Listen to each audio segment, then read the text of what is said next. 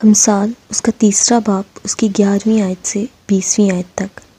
आए मेरे बेटे, खुदावन की तंबी को हकीर ना जान और उसकी मलामत से बेजार ना हो, क्योंकि खुदावंद उसी को मलामत करता है जिससे उसे मोहब्बत है, जैसे बाप उस बेटे को जिससे वो खुश है। मुबारक है वो आदमी जो हिकमत को पाता है और वो जो फ़हम हासिल करता है, क्योंकि इसका हसूल चांदी के हसूल से और इसका नफ़ा कुंदन से बेहतर है। वो मरजान से ज़्यादा बेश बहा है और तेरी मरगूब चीज़ों में बेनज़ीर। उसके दहने हाथ में उम्र की दराजी है और उसके बाएँ हाथ में दौलत और इज़्ज़त। उसकी राहें खुशगवार है, खुशगवार राहें हैं और उसके सब रास्ते सलामती के हैं।